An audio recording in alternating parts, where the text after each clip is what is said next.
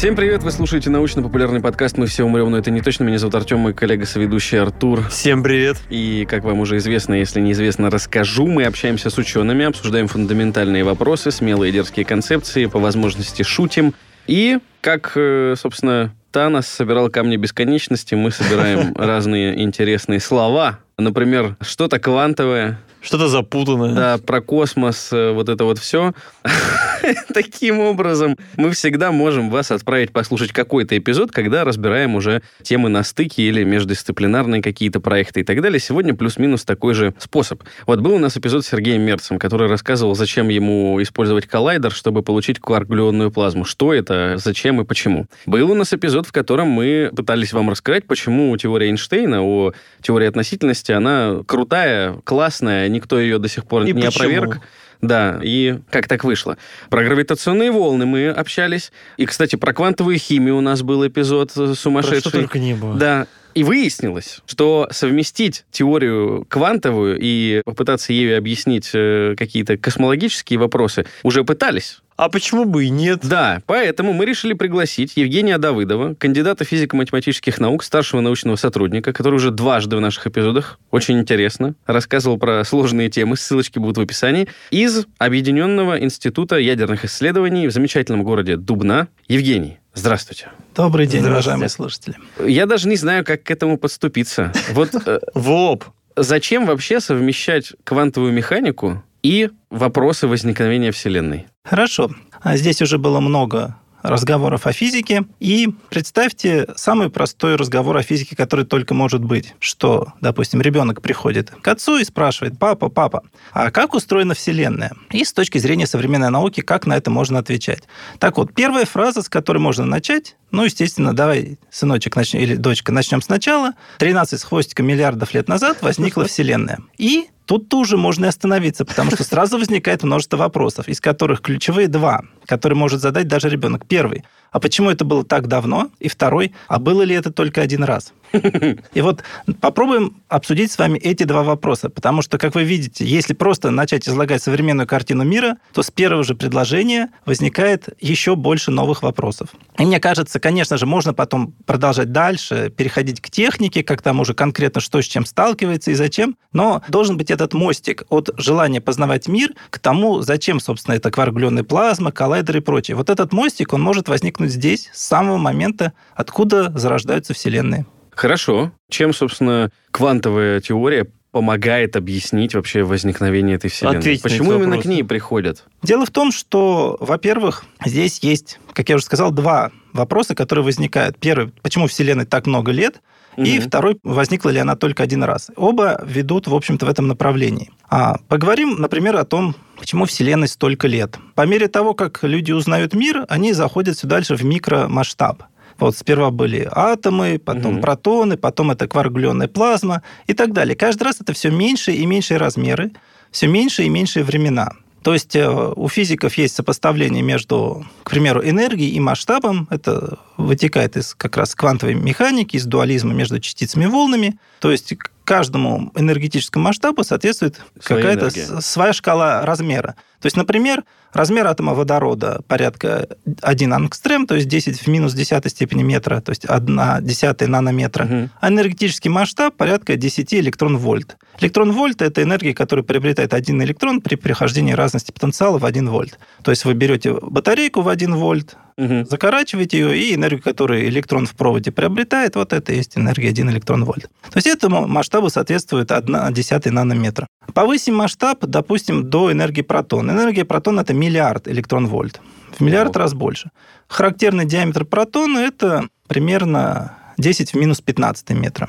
То есть в 100 тысяч раз меньше, чем размер атома водорода. А энергия больше. Ну, а энергии, соответственно, на несколько порядков больше. И можно идти все дальше и дальше. Например, у бозона Хиггса его энергетический масштаб это порядка сотни ГЭФ, то есть еще в 100 раз больше. Ну и, соответственно, его еще сложнее поймать Мгм. в коллайдере. Поэтому понадобилось построить еще более мощные коллайдеры.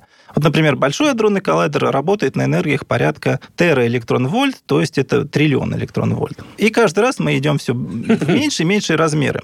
Ну и с точки зрения современной физики, как бы теоретический предел, куда можно прийти с современной физикой, это энергия планковская, масштабы Планка. Ну, в честь постоянной планки, которая, собственно, определяет. И это масштаб 10 в 19 гигаэлектрон-вольт, то есть миллиард, миллиард, миллиардов электрон-вольт. Достаточно большая величина, но на самом деле по человеческим меркам это не такая большая, но вот в виде элементарной частицы это существенно. Но, соответственно, размер этой системы, которая живет при планковских масштабах, он во столько же раз меньше. То есть это 10 в минус 30 с хвостиком метров. И времена жизни такой системы 10 в минус 40 с хвостиком секунд. И мы это зна... все теория, то есть поймать и мы знаем, это что нельзя. в большом... Да, конечно, поймать нельзя, но мы знаем, что большой взрыв, он соответствует, ну, как минимум, планковские масштабы там были. То, что мы видим на небе в виде микроволнового фона, может быть, потом я подробнее еще чуть об этом говорим, просто чтобы представляли. То, что мы видим на небе, как минимум гарантирует о том, что энергии 10 в 15, 10 в 16 гигаэлектрон-вольт были. То есть на, угу. на 3-4 порядка меньше, чем максимально возможно. Это то, что мы реально видим, что они, в принципе, были. Угу. Вот. И поэтому получается, что характерное время жизни на том масштабе, на котором возникла Вселенная, 10 в минус 40 степени секунд. А прожила-то она 13 миллиардов лет. Вот это надо объяснить. Потому что как бы нормальная Вселенная с точки зрения теории вероятности, если возникает при планковских энергиях, должна иметь планковский размер и планковское время жизни. То есть Вселенная с такой энергией бы возникла и сразу... Конечно, и сразу бы схлопнулась. Угу. Это отвечает, кстати, на второй вопрос, возникла ли Вселенная только один раз. Все, что мы видим вокруг себя, имеет свойство повторяться. Люди каждый раз убеждаются, что ничего особо специфического не происходит. Это сформулировано в виде принципа заурядности. Угу. То есть люди там давным-давно думали, что Земля это что-то особенное, а небесные сферы это другое. Потом узнали, что вокруг такие же планеты из таких же камней. Потом долго думали, что Солнце это что-то особенное, но узнали, что звезды точно такие же. Потом аж до 20 века думали, что наша галактика это особая, но в начале 20 века узнали, что и галактик триллионы триллионов на небе. Соответственно, мы вот сейчас думаем, что наша Вселенная что-то особое. И можно продолжить эту цепочку дальше. То есть, получается, по классической, не квантовой физике Вселенная должна была схлопнуться? Ну, с большой вероятностью, да. Иначе надо объяснить, почему Вселенная родилась при одном масштабе, а живет при совершенно другом а масштабе. По классике энергии. мы это объяснить пока не совсем можем. Да. Почему она не схлопнулась? Да, по большому ну, начала расширяться, да, да, да. почему появились Ну, мы. Э, в классике даже этот вопрос сложно задать, потому mm. что те масштабы энергии, они глубоко квантовые. Вот в чем дело. А, Хорошо, что ну, такое уже... квант?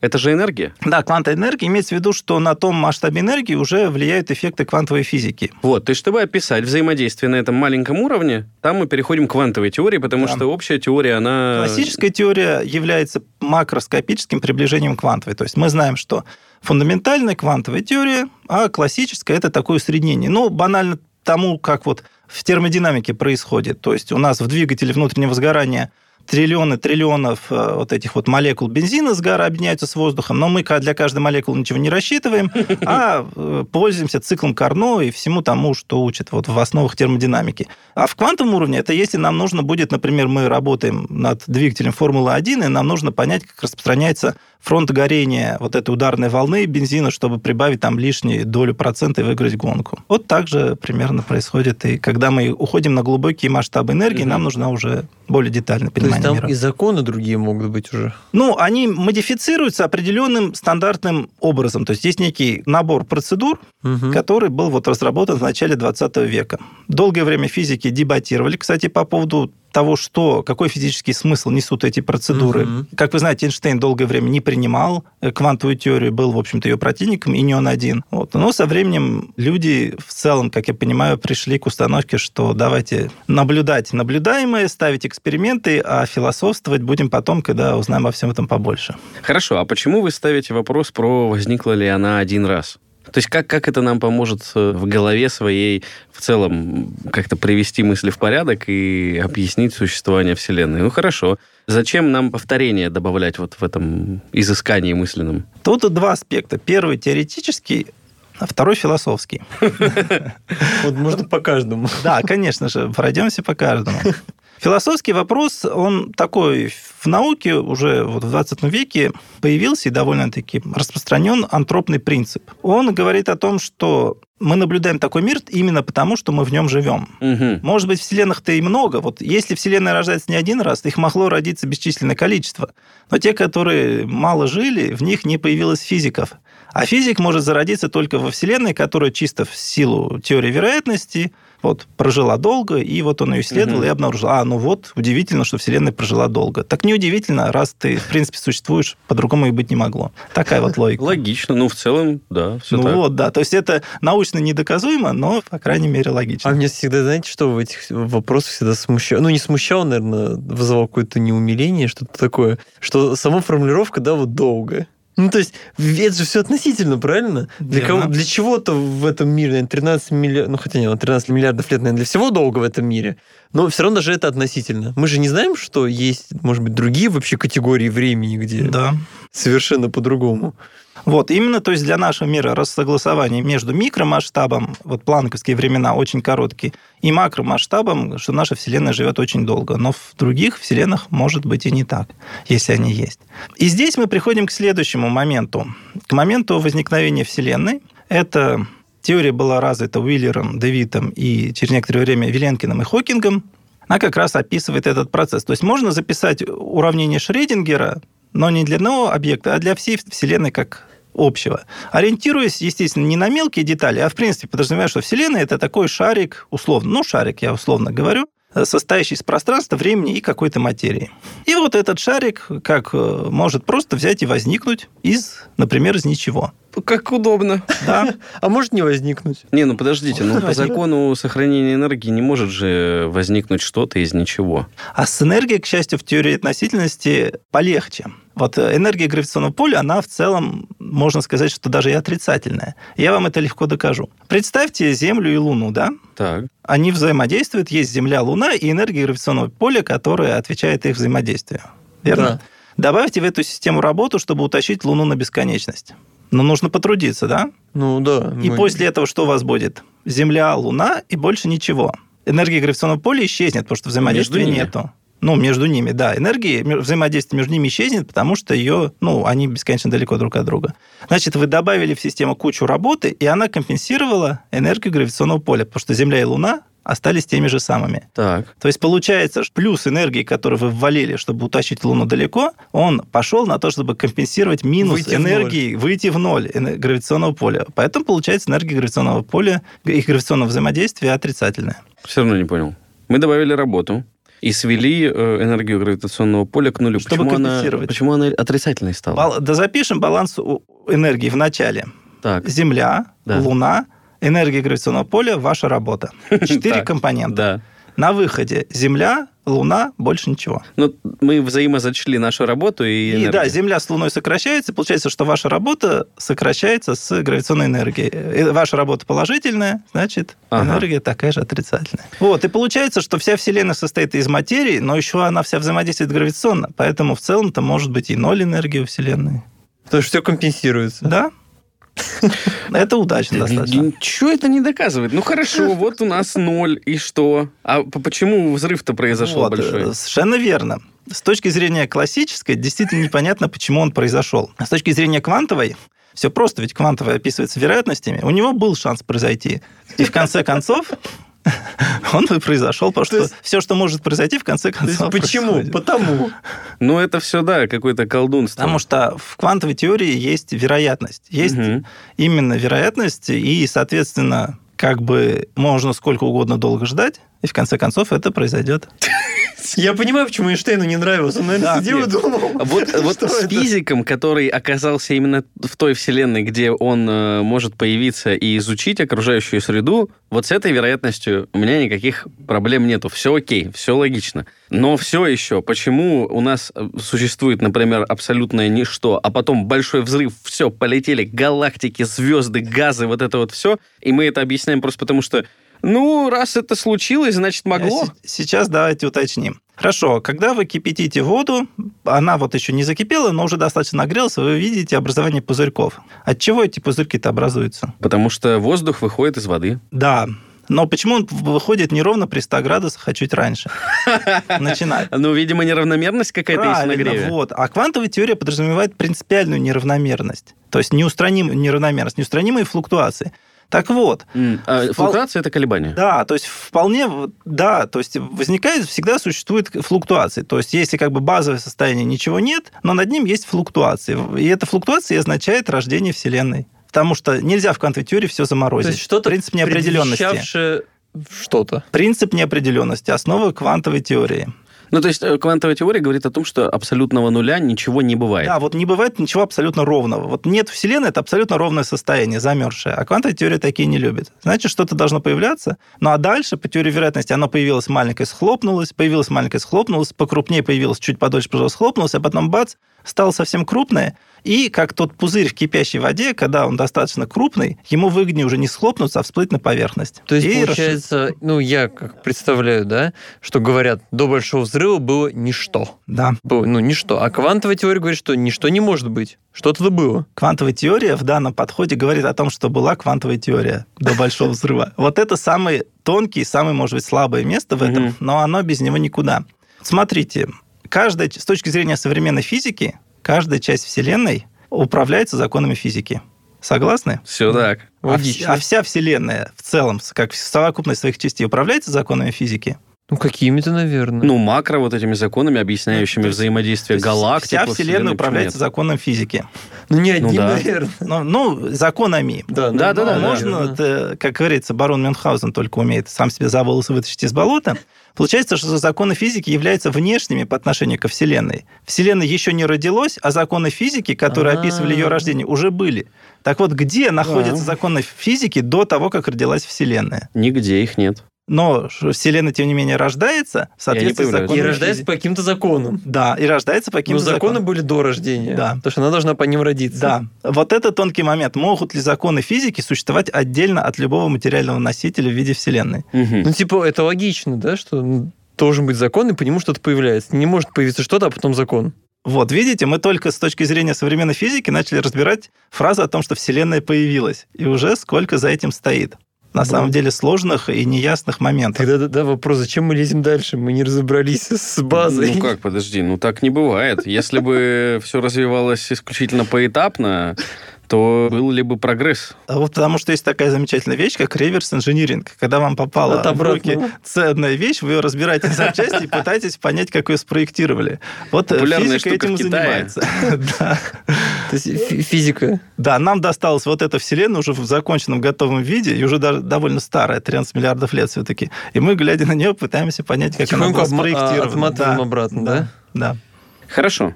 Но, насколько я понимаю, вот эти сами законы физики, они на разных э, этапах жизни нашей Вселенной, ну, если были не разные, то все-таки там что-то менялось. То есть, например, те же самые взаимодействия, которые происходили при кварк-глюонной плазме, там приходится применять как раз-таки чуть ли не квантовую теорию, потому что вот наша обычная не может описать э, существование ее, или я путаю? Это не совсем верно. Законы одни и те так, же. Детализация менялась. То есть э, детализации такой не требуется сейчас, как требуется при тех масштабах энергии. Вот. То есть Мгм. меняется уровень детализации при работе с этими законами. Но, то есть, как я уже говорил, бывает грубая модель, как термодинамика, там цикл Карнова в бензиновом двигателе, а бывает уже учет тонких эффектов, что там как Хорошо, хорошо. Я просто почему это говорю? Я прочитал такую штуку, что вот если у нас сейчас есть э, гравитационные взаимодействия, все, что имеет массу, да, можно же Да. так сказать, вот э, взаимодействует, и э, суть приблизительно в том, что притягиваются объекты, Мгм. имеющие массу. Да. Но при этом при рождении Вселенной там была инверсия. У нас гравитация работала не на притяжение, а на отталкивание, потому что иначе как бы произошел взрыв. То есть у нас произошел вот этот взрыв, и объекты разлетались, Вселенная расширялась, она сама себя изнутри как бы отталкивала. То есть, а тут бац, и у нас закон полностью с плюса на минус поменялся, который мы сейчас наблюдаем. Да, совершенно верно и одновременно совершенно неверно. Но сперва я расскажу, почему вы сказали сейчас совершенно верно.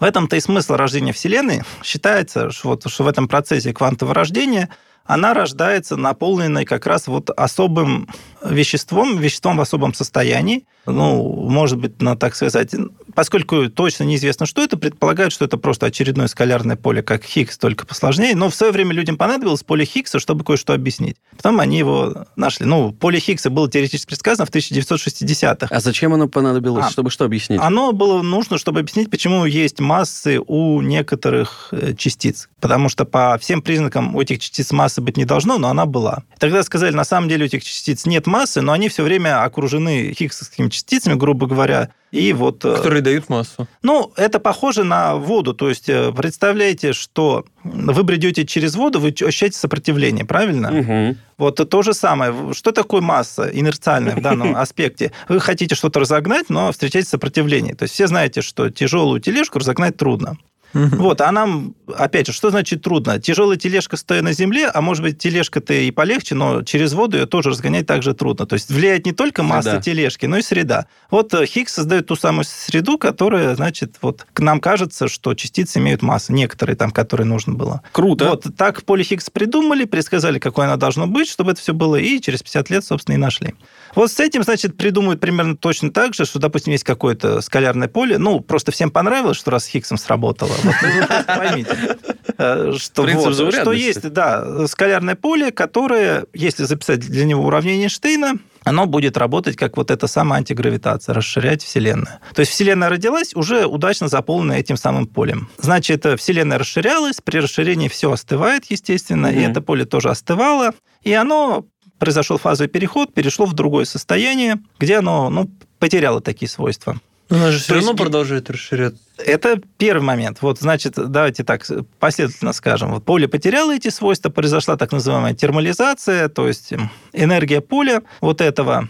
То есть как считается? Что считается, поле, оно как бы на горке находилось, и вот в состоянии на горке, то есть оно высоко и скатывается. Но В плане в- температуры как бы. ну, как будто, да, в плане температуры, энергии, и это вот у него есть потенциал как бы взаимодействия, ну, само с собой. Вот оно находится... Проще всего это все рисуют картинки, как поле на горке. Вот оно на горке, и пока оно находится на горке и катится медленно, Вселенная расширяется. Оно скатилось вниз в ложбинку, и Вселенная расширяться перестала, а поле начало осциллировать в этой ложбинке, кататься туда-сюда. О, Да? как. Да. А вокруг другие поля, обычной нам материи. Вот этот инфлатон мы не видим, а все другие поля, вот они и за счет взаимодействия оно начало их раскачивать, расталкивать. И из-за этого все другие поля приобрели энергию. То есть почему, например, появились электроны? Потому что поле, которое отвечает за электроны, оно приобрело энергию, и эта энергия выразилась в том, что родились вот эти самые электроны. И так все остальное. Вот эта теория называется теорией инфляции, Мгм. которая объясняет, собственно, почему Вселенная такая большая. Почему она, во-первых, сразу не схлопнулась, потому что она начала очень быстро расширяться. И, во-вторых, почему у нее есть еще ряд э, свойств довольно специфичных.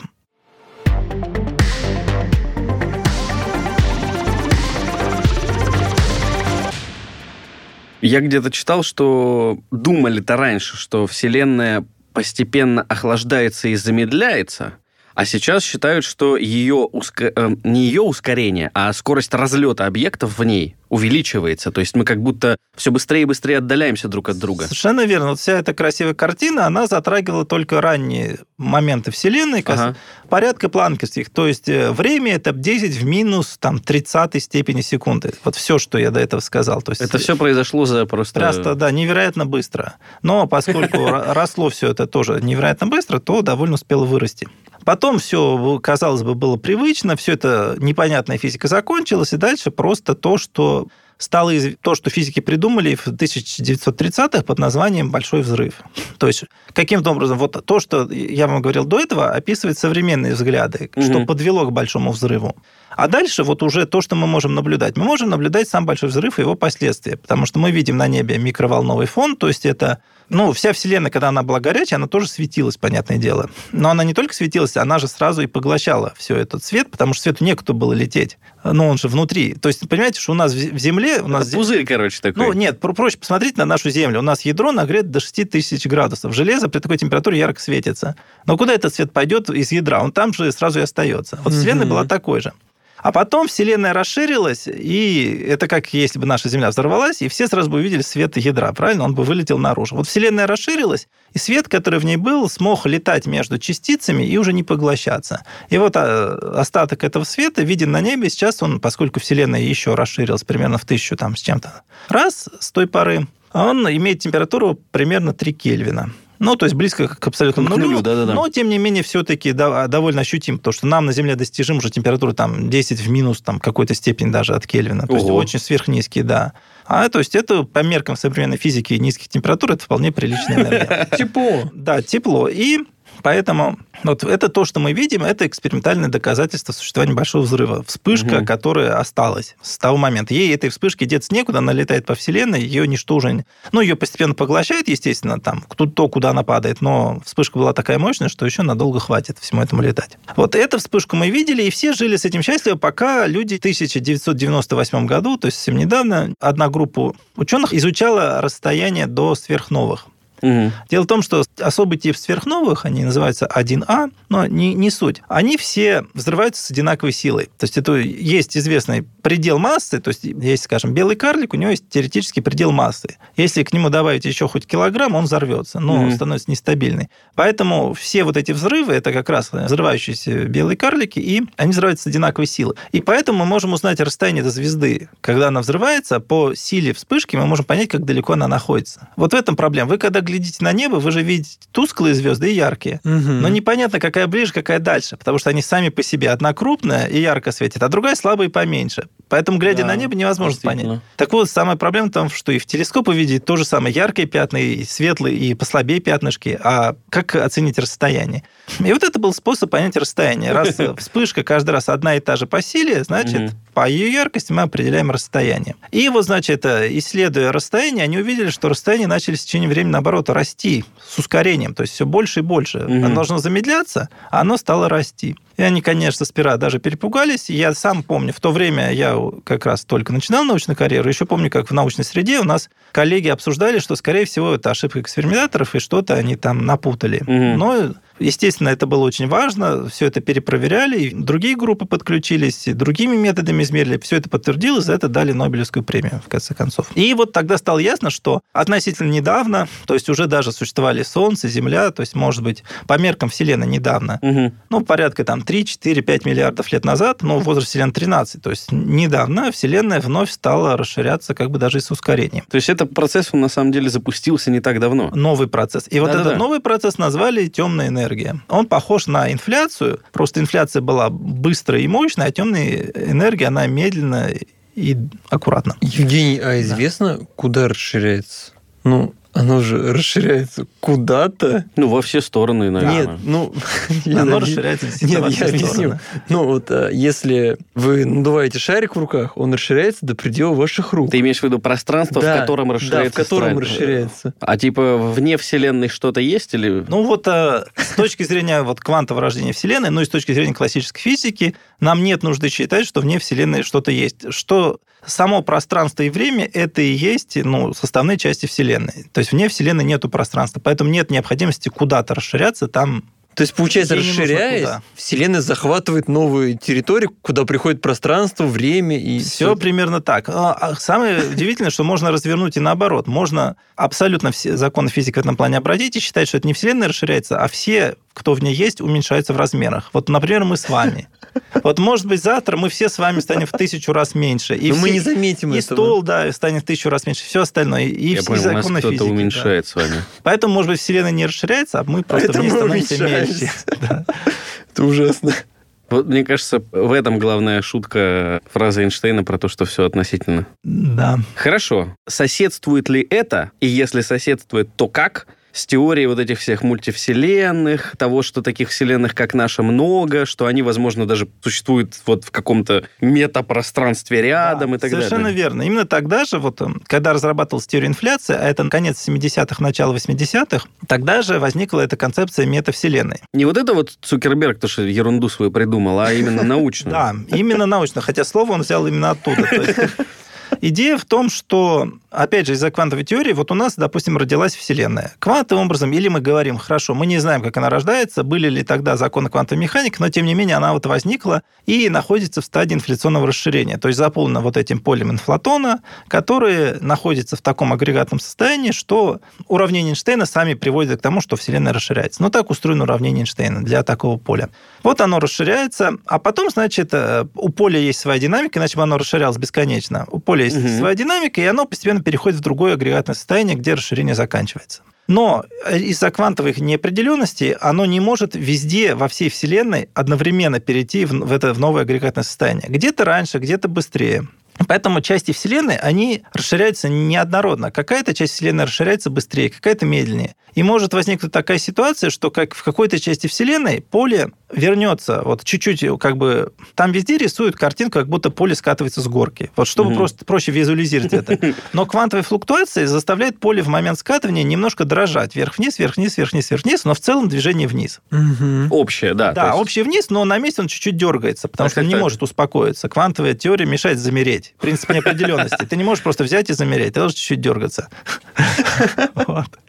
Так. И, соответственно, в каких-то частях Вселенной поле чуть-чуть дернулось вверх, и Вселенная там продолжила расширяться. Потом вниз, потом опять вверх. То есть где-то уже скатилось, а где-то продолжает. И там, где оно продолжает, там... То есть Вселенная получается сильно неоднородна. Какие-то части быстро скатились, очень маленькие, какие-то расширяются. И получается, Вселенная это как такая гроздь, не знаю, виноград, но виноград, он одинаковый по размеру. Ну, да. А тут вот какие-то очень маленькие, какие-то очень большие. То есть все это огромное словом назвали метавселенной. То есть можно сказать, что родилась одна Вселенная, но она разбилась на такие разные части, какие-то очень маленькие, какие-то очень большие, так. что каждая из этих частей вправе, ну, с точки зрения наблюдения, считать себя отдельной Вселенной, потому что, ну, не добраться нам до соседней, слишком далеко. Не добраться. Ну, 50 миллиардов э, лет лететь со скоростью света.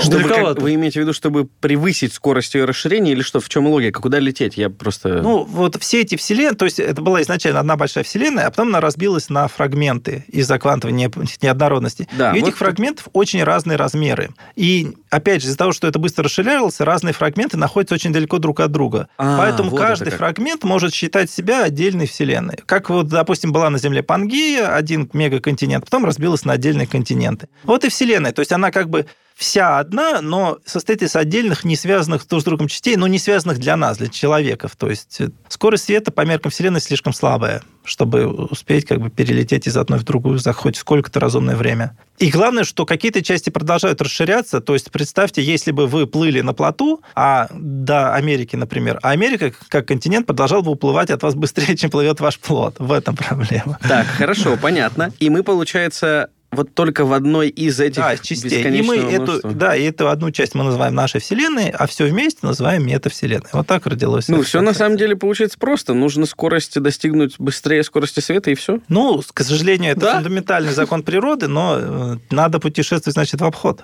Нормальные герои, помните же, всегда идут в обход.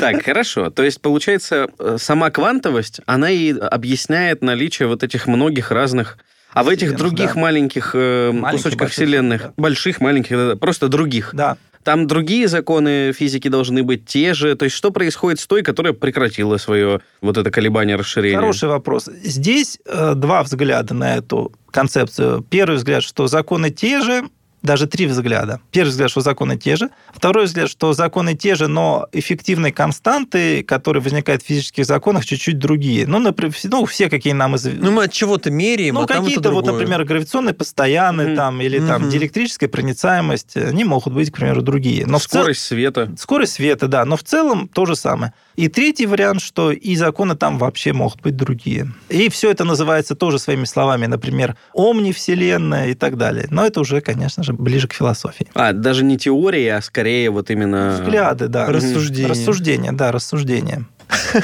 Да. Ну, сразу, чтобы закончить, вот чем еще квантовое рождение Вселенной помогло? Оно помогло, наконец, ответить на следующий вопрос, который тоже возникает к первому предложению, что Вселенная родилась 13 миллиардов лет назад. Ребенок же может спросить, а что было раньше? Вот.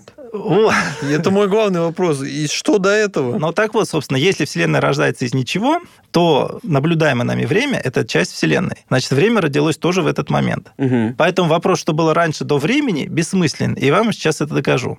Вот я не знаю, сколько комнат у вас в квартире. Ну, допустим, двухкомнатная квартира. Шикуем. Представьте, вам кто-то задаст вопрос, а какие вещи вы положили в свою третью комнату? Этот вопрос не имеет смысла, у вас нет третьей комнаты. Ну, конечно. Ну вот, а если до рождения Вселенной не было времени, нельзя спрашивать, что было раньше, потому что понятие раньше потому относится ко времени. до Вселенной не было до. Да. Именно так. Вселен... Вот как у вас нету третьей комнаты, поэтому нельзя спросить, какие вы Первое мгновение Вселенной родило до. Да. А до него нет до. Да, то есть граница. Вот все это придумал на самом деле еще Августин Блаженный в IV веке нашей эры. И даже вот Виленкин, который разработал теорию метавселенной, квантового рождения Вселенной, первым, чуть-чуть даже до Хокинга, вот он даже в своей статье сослался. Августин Блаженный на самом деле объясняет это очень внятно и понятно. Он говорит следующее. Люди задают вопрос, вот, ну, с точки зрения того времени, что делал Бог до того, как он создал мир. Мгм. Это правда хороший вопрос. Ну, естественно, люди всегда задавались этими вопросами. Чем занимался? Да, и возникает вопрос, если он ничего не делал, то почему он вдруг бросил ничего не делание и создал мир, а не продолжил пребывать в покое? Это Августин Блаженный так пишет, такие рассуждения. Так вот, и дальше А Августин... его не сожгли, с ним все в, Зачем? Он был было? ведущий абсолютно. э, Нет, такие вопросы задавать интересно. Это церковь видимо, всегда сдался. Это когда нужно было политикам отобрать власть у церкви, они немножечко черный пиар в отношении церкви проявили. Вы не думаете, что так уж за чистую монету все это принимаете, что церковь, мракобесие, жгли. Это просто был пиар и борьба за власть светских властей религиозных. Ага. Так вот, Августин Блаженный говорит следующее. Если бы меня кто-то спросил, знаю ли я, что такое время, я бы сказал да. Но если бы меня кто-то спросил, могу ли я объяснить, что такое время, я бы ответил нет. А это нормально, он же знает действительно, что такое время. А, Да, но объяснить, то есть у нас есть интуитивное понятие времени, а строгого доказательства, что такое время, нет. Мы не очень мыслим, что такое быть без времени, например. То есть мы даже не, вот, не можем сравнить. Вот с временем живется так, а без времени живется сяк. И тогда время дает нам вот такой-то вот эффект. Мы не можем понять, что такое жить без А времени. самое-то, да, интересно, что мы измеряем все во Во Вселенной времени. количеством оборотов э, нашей Да. планеты. Да, именно так. И Августин Блаженный говорит, что, видимо, и время было создано в момент возникновения мира, а до этого, соответственно, и никакого до не было. Также и современная физика отвечает. Я вас все равно верну. Подождите, вы, у нас не получится закончить. Хорошо. Вот у нас вот эта метавселенная. Съезжает с горки вот это поле, которое ее Да. расширяло. Колебания не однородны, где-то продолжаются, где-то закончились. В нашей вселенной, раз мы опять расширяемся, могу ли я сказать, что у нас закончился эффект вот этого поля, который раздвигал Вселенную. Прошел вот этот момент, когда было было спокойствие, да. и опять пошло расширение. Вот это опять пошло расширение, оно как встраивается в историю метавселенной? Вот это сложный вопрос, потому что меньше всего люди знают о вот том, что происходит сейчас. Людям М. хочется, чтобы это было какое-то новое поле, но все все-таки подозревают, что никакого нового поля нет, а это просто космологическое постоянное, которое в свое время придумал Эйнштейн, как раз чтобы соотнести свою теорию хоть с какими-то на- на- наблюдаемыми, потом он от нее отказался, потом... Ого. Да, то есть э, история космологически постоянная, потому что это важно. Когда Эйнштейн построил свою теорию, естественно, в тот момент еще люди не знали о том, что есть другие галактики, о том, что они удаляются друг от друга. А, Глядя на нашу галактику, на звезды на небе, видно, что все в целом довольно статично. Ну да. Конечно, звезды чуть-чуть движутся, но в целом относительно друг друга, но это орбитальное движение вокруг центра галактики, так же, как Земля летает вокруг Солнца, но это нормальное движение. А в гравитации есть только сила притяжения. И если Вселенная существовала вечно, то все давно бы друг на друга упало. В этом была проблема Эйнштейна, и он сказал, мне нужно что-то, что мешало бы гравитации. И вот космологическое постоянное – это как раз та вещь, которая мешает гравитации. Она просто в уравнениях Эйнштейна приводит к другому эффекту, к антигравитации. Ну вот, если ее с нужным знаком, конечно, ввести. Вот он ее просто ввел ради этого, а потом, собственно, появилось через несколько лет решение Фридмана, нашего советского физика, который показал, что а, не нужно бороться за решение, в котором вся Вселенная существовала вечно, и можно взять э, расширяющуюся Вселенную. И буквально через несколько лет Хаббл показал, что действительно существуют галактики в нашей Вселенной, они убегают с такой-то скоростью, которая соответствует расширению. Конечно, он ошибся в 7 раз в эксперименте, но тем не менее. Главное, правильное направление. Да, правильное мысли. направление, да. Всем это понравилось. Эйнштейну это больше всего понравилось. Он сказал, что космологическое постоянно это самая большая ошибка в его жизни. Это его официальный термин. Да. И с удовольствием ее убрал, и все стало для него замечательно. Человек умел признавать ошибки. Да. А потом все-таки физики сказали, нет, ты, Эйнштейн, ошибся дважды, все-таки нам она нужна, это космологическая постоянная. Во-первых, принцип простой. Она в уравнениях может быть. Вот если ты хочешь из нее их выкинуть, ее выкинуть из уравнений, докажи, почему. Доказательств А, то есть нет. ввел, а обратно уже не так Слово «да», слово «дал» назад не заберешь.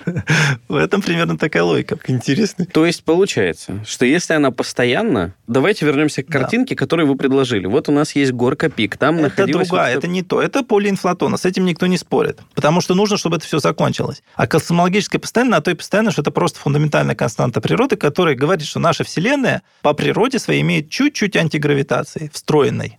независимо ни от чего. Ну, увеличивающаяся, судя по всему, раз она Нет, это, ускоряется. нет, нет, нет, нет. Это из-за того, что этой антигравитации чуть-чуть, а материи, которая притягивает много. Просто и все это время э, антигравитация из-за космологической постоянной была, но она была незаметна. А материя доминировала, но материя-то расширялась, Вселенная у нас все-таки расширялась, И взаимодействие гравитационное все меньше. слабела, да, между обычной Ну, материей. интересно. И поэтому на первый план вышла космологическая постоянная. Пусть слабая, но остальная материя к этому времени разлетелась так далеко друг от друга, что стало еще слабее их гравитационное взаимодействие. Вот в этом... Это называется современная модель лямбда CDM, то есть лямбда космологическая постоянная с холодной темной материей. Описывает вот нашу Вселенную. Но физики Холодная темная материя. да. Но давайте уже до космо- про Давайте, давайте, давайте. космологическую постоянную, да, то есть долгое время физики все-таки надеялись, что это не космологическая постоянная, потому что это новая фундаментальная константа природы, и если она есть, нужно объяснять, почему она такая маленькая.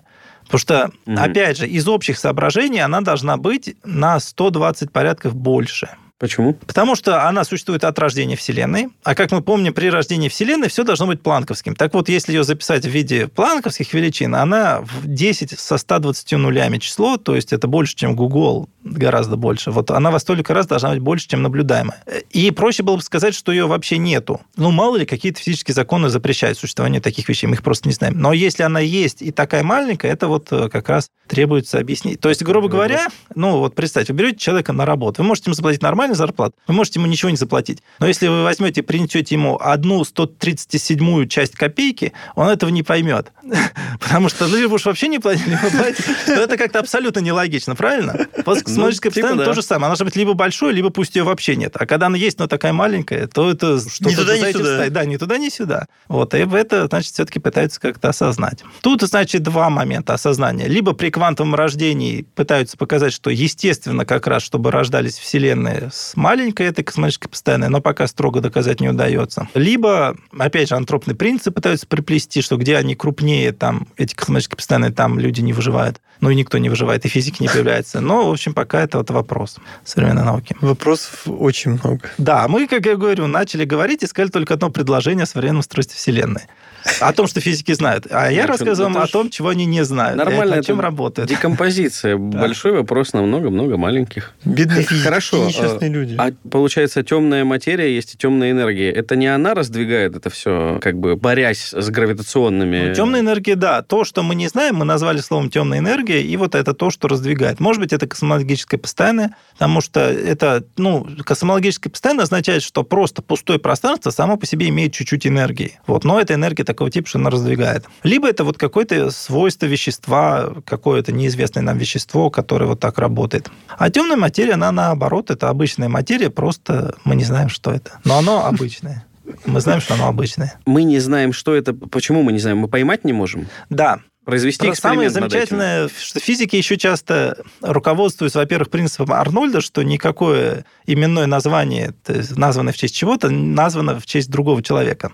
И принцип Арнольда тоже удовлетворяет этому принципу. Не он придумал принцип Арнольда. Подождите, а счетчик Гейгера, например? Ну, это такая доля шутки, но тем А, не менее, понял, тем не, шутка. тем не менее, если покопаться, например, кто придумал радио, Попов или Макрони и так далее. И, во-вторых, физики еще любят иногда частенько называть вещи не теми именами. Вот темная материя, темная энергия, слово темный означает на самом деле прозрачный. Она Мгм. не, вообще не темная, просто с физической точки зрения оно прозрачное. Но почему-то назвали словом темное. Темное, потому что неизвестно. Ну, мистическое. что Может быть, да.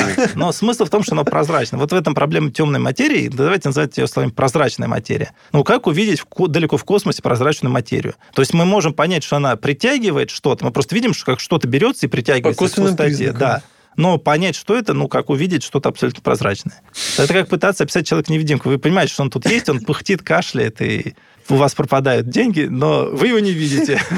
И внешность его описать не можете. Вот мы примерно так же сейчас с темной материей. человек. Мы ее по всем да, косвенным признакам видим, но пока внешность описать не можем. Спасибо большое, Евгений. Один вопрос последний. А что делать-то теперь вот с э, тем количеством вопросов, которые удалось сегодня вам задать, и на которые, по большому счету, точных ответов нет? Как жить? Ну, э, здесь... э, Вы как живете? Спите там хорошо? Мы живем, исходя из принципа, что Вселенная устроена в целом похожим образом на всех уровнях. И вот эти вопросы, которые заданы здесь, на них невозможно ответить напрямую. Но те же самые или похожие вопросы возникнут и на других уровнях неизбежно. И мы ответим на них на других уровнях. И потом, угу. соответственно, поймем. Экстраполируем просто на другие. Да. Здесь уместно привести, если совсем коротко, пример, как Эйнштейна подтолкнул к его идеям об общей теории относительности. Это абсолютно шедевр физической науки, строгий математический, физический общей теории относительности Эйнштейна. Рассуждение Эрнста Маха. Мах тоже был, в общем-то, физик. Например, там число Маха, вот, который вот со скорость звука. Вот сверхзвук, mm, гиперзвук, точно. вот это вот число mm-hmm. Маха, да. То есть вот это вот он, но он занимался философскими вопросами, задавался вопросом инерции. Во времена Аристотеля люди рассуждали просто. От чего возникает движение? От того, что прикладывается сила. Всякий знает, что, что и когда он тащит тяжелую тележку, например, по своему приусадебному участку, когда он ее перестает тащить, то и тележка останавливается. Поэтому во времена Аристотеля абсолютно считалось, что э, движение есть следствие приложения силы.